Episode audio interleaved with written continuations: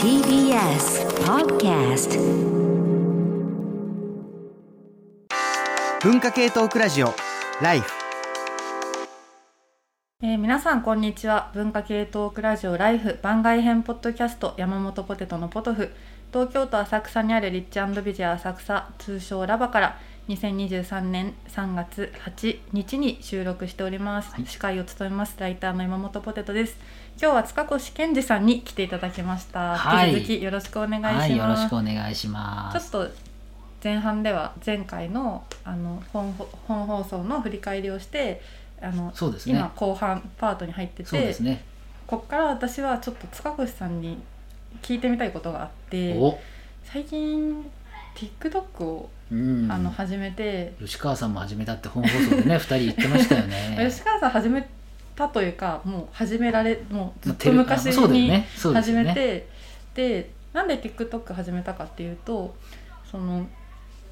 なんか今「言葉だけの地図」っていう宮崎智之さんと一緒に書いている、うんなんかまあ本屋への道のりを書いたエッセイ集があってでそれが今ツイッターとかでいろいろ告知っていうんですかね宣伝してるんですけどうん。なんかまあある程度なんかまあ私とか宮崎さんのことを知ってる方にはいい位置できてるかなと思いつつなんかこう本を売るための方法ってなんかいろいろた例えばあると思っててなんかこう、イベントをするとかその著者、うん。著者のイベント、うん。だけど著者のイベントって結局なんかまあ、著者の 半径5メートルが10メートルまで、拡大がちょっとね、一つ、ひ一領域うん。広がるぐらいになっちゃうってこと。なんかそう読んでる人からする読んでる人しか行かないんじゃないかなと私はうん。昔から思ってて、読んでる人からするとめちゃくちゃありがたいし楽しいんですけど、ね。書斎イベント。なんか本を売るってことを考えた時に果たしてなんかここに広がりは、まあ、もちろん著者イベントもやるかもしれないんですけど、ん。なんかちょっとなんか違う道がないのかなと思った時にこれは TikTok だと思って今ショート動画を作ってるんですよね。ですごい。なんかショート動画ってなん一体なんなんなんだ？不思議でなんかツイッターとも違う、はいはい。インスタとも違う、ね。そうそうなん何を面白いと思ってもらってるのかがちょっと全然わかんなくてですね。まあこうね多くの人が分かるように文章のツイッターが十数年前から流行って、はいはい。まあ、文章だるいしみんな喧嘩ばっかりするし、うん。なのでインスタになって画像に移行するようになって、まああんまりインスタ言葉少ないんで、うん。あんまり荒れなくなったと。やっぱこれもちょっと飽和してきたので、うん。まあ、動画なんだけどショートだったらさらに見やすいだろうってことで、うん。まあ最近だとニューヨーク・タイムズも始めてたかな。割と海外のまあちょっと今アメリカはねその TikTok が米中の争いの中に位置づけられて使わないっていう動きがなってくるのでこれからは分からない。ちょうどニュースが出てますそうですねこの3月8日でもね、あのーまあ、まだまだ決まりではないんだけれども、うん。ちょっとと特に政府機関ではまあ基本的には使わないと、うん。だけどやっぱりその報道機関も含めて TikTok 上でニュースをやると、えっと、リーチが高くなるっていうことも、まあある程度分かっていて積極的に記者が実名でやるとかっていうこともあったりするし、それに関係しなくてもやはり、えっと、楽っていうことなんですよね。あーどそれはどっちがですか？えっとねその音声研究もしているんですけれども、うんうその本って読むよりもはい。聞いた方が楽ですよね。うん。ただ入ってくるから、うん、なんですよ。でそれにまあちょっとこう文字を、はいはい。あのキャプションつけてみ読むとさらに分かりやすいと、うん。で動画もやっぱり文章読むの辛いので、うん。動画で、まあ、テレビと同じで流れてて、まあ、ちょっと字幕もついてさらっと短く読むと、うん。はあなんか分かった気がするっていうことで、かなり需要が高くなっている。でみんな今それをやってるっていうのが現状ですね。でその上でそのねうんそれこそポテトさんの方が詳しいと思いますけれどもきょ去年ですよね、去年のいつぞやにその TikTok 書評みたいなので非常に本が売れたっていうことがある、筒井康隆の本でしたっけ、何でしたっけ？唇にえっ、とをその、まあ、かなり昔の文庫を、えー TikTok の書評家みたいな人ががささっとこうねこう分かりやすくパパッと伝えたらその本がものすごく売れて 10, 10冊がねうんうん10版が随分前あの何年10年ぶりにかかったってことがニュースになって、うん。でそれはいいのか悪いのかっていうことでこう、まあ、書評家界隈の人なんかでちょっと揉めたり、揉めたりっていうか。筒井康隆えっ、と残像に口紅をですね、はい、それが、うん。あれも2022年ですよね。2021年下手したら。20去去年去年で去年の22年の話ですかね。21年の21年のニュースです、あそうですか。もううん。結構時間経ちましたようん。ねで、89年の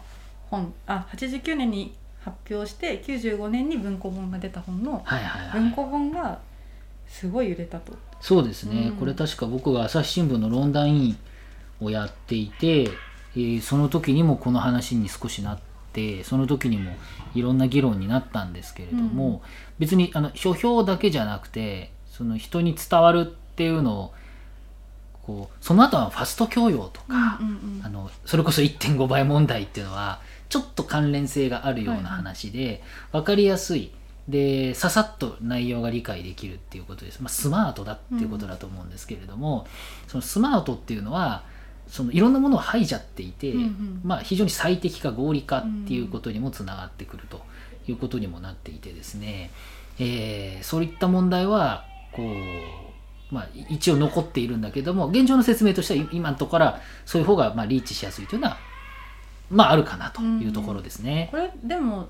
これってだ誰が見てるんですか？基本的なこの主なユーザーっていうのは中高生とかなんですか、えっとまあ TikTok はあの若い人が使ってると思いきやうん割と年齢層高い人たちもあの見ているというのはうん。ちょっと、まあ、結構まあ1年ぐらい前に、うん。あのデータでは出てきているっていうこと、ただその最適化が、えっとティまあ、ツイッターよりもって言ったらなんですけれどもとにかく例えばアイドルの画像アイドルの関係の動画をいっぱいお気に入りすればアイドルだらけのものになるっていうこともあるのとあとそのでも不思議なものでと TikTok はですねどちらかというとアルゴリズムとしては特定のあのーフォローしてる人ばっかりっていうよりも、うん。フォローしてる特定の人たちをいつも見るっていうこともあるんだけれども、おすすめをどんどん更新して、はいはい。この人こんなの好きじゃないかも全然興味ないかもしれないものもちょこちょこ入れてくるんですよ。うん。なのでこうレンズを絞るんじゃなくてレンズを拡張する、うん。そういう方向でいろんな人にリーチさせるようにはできてるんですよね。あの今までのものに比べると。はいはい。ツイッターとかに比べると、うん。そうなるとある時突然ふっとあの出会うことも、うん。そこそこ、まあ、確率が上がってくるのでもしかしたらその書評的なものを見るっていうことも、えーゼロではないってなるとあの老若にゃんにもかかわらず見る可能性は、まあ、上がってきますね。うん。その結構面白いなって思ったのがまあ本の紹介をしようとするときに、私はまあ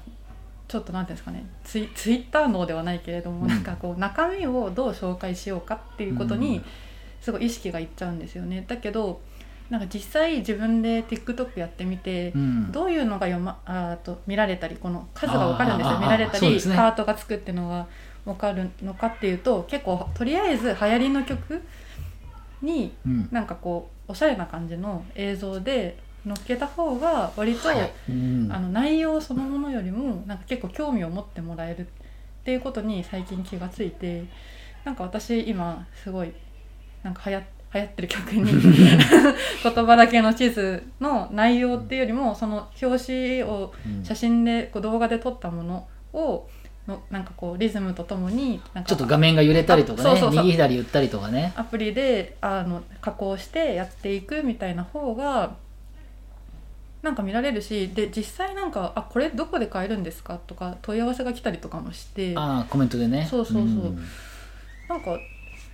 これ不不思議だしそのさっきおっしゃってたその書評 TikToker の方とかのなんかやり方も面白くて例えば「ヨルシカのアルジャーノン」っていう曲がうん。すごいちょっと流行ったらじゃあそのヨルシカのアルジャーノンに乗っけてアルジャーノンに花束うん。をなんかやっていきまなんかこう進めたらまたちょっとバズりましたみたいなことを言っててなんか今までにない私のなんか脳の中になかったなんか組み合わせ方っていうかこれが面白いなっていう。意味の連想の質が変わったってことですね。それは高い低いを意味せずに、あのやっぱりそのそうですね。私たちどんどんその無気力になってきてるってよく言われていて そのユーザーがあの物を買うって無関心化してるっていうのはよく言われることなんですよ、うん。先進国特に多くて大体みんな同じものなので、うん。あのなんか調べてなんか充電器欲しかったら充電器調べて Amazon の上から3つ4つぐらいでまあ適当に選ぶみたいな形になって、で検索するのはだるくなってるのでおすすめがいいっていうことですよね、うんうんうんであの紙紙作とかって言われてるのアニメだろうがなんだろうがそれこそアニメ紙アニメみたいなそう。紙んんあのアニメにだって50年60年とかずっとあるわけじゃないですか、うん。その中の紙作品にいくらでもアクセスできるから、うん。もう現時現時点までの情報で死ぬまで我々はあの コンテンツがあるっちゃあるんで、うん。だからこうこうこうこうだから面白いっていうよりかは、うん。そのまあこういったノリなんじゃないかな、うん。そういうノリでアルジャーノンではいはい。アルジャーノンでじゃあアルジャーノンの本とかって、うん。それ我々暇なんで、うん。あのやることいっぱいあるのになんか退屈な気持ちがあるから、うん。それにフィットしたものを欲しいと。でこれもちろん上の世代はナッチョなんていう気持ちは分からいでもない。分かるよと。分かるんだけどその僕たちが何か感じるその言葉への感覚っていうものがかなり変わってきてる、うん。特に TikTok 的なものは1週間で、うん。本当に早ければ1週間であの流行り廃り変わってきますからね、うん。ちゃんと見てるとなんでか分かんないけどいつもこの投稿出てくるこの歌みんな使うなとか、画面がこうやって揺れるダンスがあるなとか、のニュージーンズの「ディトっていうやつでこうなんか手をグーってやると画面も揺れるとうんか、うなんかいっぱいあるんですよね。であれにまあ過去つけるっつっちゃなんだけれどもだオリジネーターが必要な時代ではないんですよ。うんそう。そうオリジナル進行ではなくて流行ってるものをそれこそメントスコーラじゃないけど、うん。みんながやってるやつとりあえずやれと。うん。これ YouTuber でもそうでした、はいはい。一番最初はみんながやってることやれと。でもちろん新しいことやる人はいるんだけれども大体似通ってきてるので、微調整。微妙に違うでも流行ってるやつをとにかく乗っけて、うん。それにちょっとだけふんわり自分風味をつけていくとたまに万バズりするっていううん。ことなんかノリっですよね。てそうノリって本当そうだなと思いました、いうん。やこれはノリですね。ノリとしか説明しようがない。でなんかやっぱそこに結構なんていうのかな。なんかこう眉をしかめたくなっちゃううん。大人の気持ちもちょっとわからんでもないんですけど、うん。まあでもなんかでもちょっとなんか面白い形で届いてるっていうのは私にとっては結構得難い経験というかそう例えばチャット GPT もうんうん。散々いろんなことが言われて問題も議論になってるんだけれども、やっぱりちょっとした動画で、うん。こんなこと書いてきたぜとかって言って、ううんうん。うんわすげえみたいなのを、うんうんよくよく見るといろいろ間違ってるとかなんていうか微妙なものがあっても、やっぱこうすげえみたいになってて、うん。そこからなんかまたそれの連想で変わっていったりとかうんでもそうだな。連想とかノリって、うん。それはそれで重要でうん。二次創作だったり、いわゆるあの初音ミクが大流行りしたの2007年ぐらいかな、うん。誰かがその初音ミクの歌にななんかネギを持ってるっていう表現を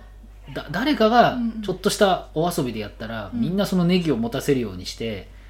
なんかそのネギが重要なアイテムになったりとか、ノリなんだけどこのノリのうねりって、うん。連鎖になっていくんですよね。だから TikTok っていうのはそういう意味だと Twitter ともインスタとも全く違うフォーマットになっているので、これは好き嫌い別にして、うん。やっぱ見ておかないといけないやー不思議、うん。もんですね、まあ、ちょっと、まあ、あともう数年あればもうちょっと知見というかうん。分析がたまるけど、まあ、ちょっとね政治問題にもなってるんでそれはそれでまたそのサイバーセキュリティの話はまあちょっと別途だけど考えなきゃいけないんだけれどものはありますね。いやだからなんかノリそのノリも結構アットホームなものも多いな。私が見てる偏りがあるかもしれないんですけど、うんなんかティなんか YouTuber って私の感覚だと路悪的なものもうん。なんかこうあるんあるんだろうなっていう気持ちがあったんですけどなんかこの前 TikTok で見てびっくりしたのがなんかお弁当動画みたいなのがあって男子高校生がなんかうんお母さんの作ってくれたお弁当を見る。うん。でなん何かが起こるのではとドキドキして見ちゃったんですけどそうじゃなくてなんか周りの男子とかも「えー、美味しそう」って終わりなんですただ弁当の中開けてああなんかオチとかでもないっていうかなんーかこれはなんなんノリノリとしか表現できない、ノリですね。で短いんでうん。ノリをあの簡単にやりやすくなるんだけれども、うん。でもこれはまああのデータを調べないと何とも言えないけど、感覚としてはあの YouTube にしてもあの TikTok にしても、路悪的なものはたくさんあってあの僕らは見てないだけかもしれないな。なるほど。特にまあ YouTube なんかはまだまだ言っても検索して自分で例えばヒカキンさんとか、うんうん。それこそそういうなんかそういうちょっと路悪系のうん人を登録チャンネルしてる人はそういうのをいっぱい見てると思うんですよね、うん僕がそう僕らがそう見てないってだけかもしれない、うんうん TikTok はさっき言ったみたいにおすすめでいろんなの出てくると言いながらとはいえやっぱりねそれなりの傾向性は出てくるんで、うん。でもやっぱりそれでもたまにわけのわからんそのいたずら動画みたいなのが上がってきたりとかあまあ、それこそそのスシローのああいうあ話とかっていうのもあれはインスタだったかな。でもうん。そういうインスタのストーリーズみたいなものうん。を転送するわけじゃないですか、うん。でそうやって発覚拡散されるっていうこともあるのでもしかしたらその TikTok 圏とか Tik- TikTok で見ているものはその YouTube もみんな窓が違うので、うん。こう何を見ているかっていうのはかなり、まあ、これはもう Twitter の頃からそうですけれどもかなり変わってくる。でも文章だったらやっぱり左っぽいのをいっぱい見てるとか右っぽいのを見てるって判断しやすいんですけど、はいはい。ショート動画はうん自分がどういう位置づけになってる。自分がどういうふうに分析されてうんどういうタグでどういうものがお勧めされてるのかっていうのをその全体で神の目線では多分もう TikTok の中の人も多分分かんないレベルになっちゃってると思うんですよね。だからそれはやっぱり我々のこう興味関心みたいなのを一致させることができない。できないからこそ連想ゲーム的なものがうん。あの相対的に注目されるっていうふうに考えられるのかなと今連想しながら思いましたけれども。うん。ノリで思いましたけれども。いやでもノリはバカにできないっていうか結構自分の人生から若干排除してきたけど、うん。なんか今まあちょっとお面白くはありますよね。ノリってまあそれこそ僕だったら知り合いのダース・レーダーさんラッパーで、うんうんうん。やっぱそのあのずっとビートを刻んでると、うん。そこから言葉がファファッと出てくるってものを大事にするとか、それこそもしかしたら多分今聞いてる人にも聞こえるかもしれないけど、めちゃくちゃ外で少年たちが多分サッカーをやってるんですけどちょっとあのそう外が公園なので すいません。まあでもいい BGM で。もこう少年たちのノリ、リみたいなのも、ある時と 突然でかい声でギャーとかって言ったりとかも、これもノリといえばノリで、でもちっちゃい頃ってああやって大きい声をわーって出してたわけですよね。今になるとやっちゃいけないから逆にハメ外しすぎて酒飲んでハメ外しすぎてギャーとかってあるかもしれないけど、なんかそういうノリともちょっと違う独特の子供のノリっていうのもあったりするしそのノリを科学するっていうとまたきな臭い感じもあるんだけれども、でも一方でゴリッゴリに固まっちゃっているあの考え方っていうのはやっぱりノリで変えないといけないので、うん。TikTok を簡単にそのセキュリティっていう意味でのサイバーセキュリティは別にすれば、えあの否定はできないしよく見るっていうのが必要で、